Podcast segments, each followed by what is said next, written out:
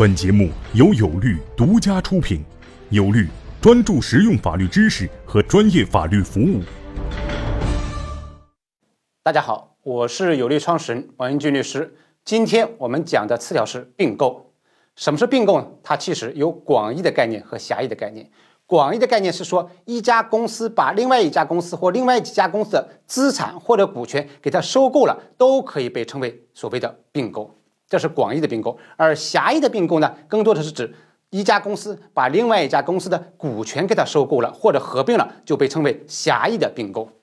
那么从这个角度来说，并购又可以分为两个类型，一个呢是所谓的兼并，另外一个就是所谓的收购。一旦发生了兼并，无论是资产的兼并还是股权的兼并，都意味着被兼并的对象不存在了，他们两家合为一家公司了，这就是所谓的吸收的合并，又称为所谓的兼并。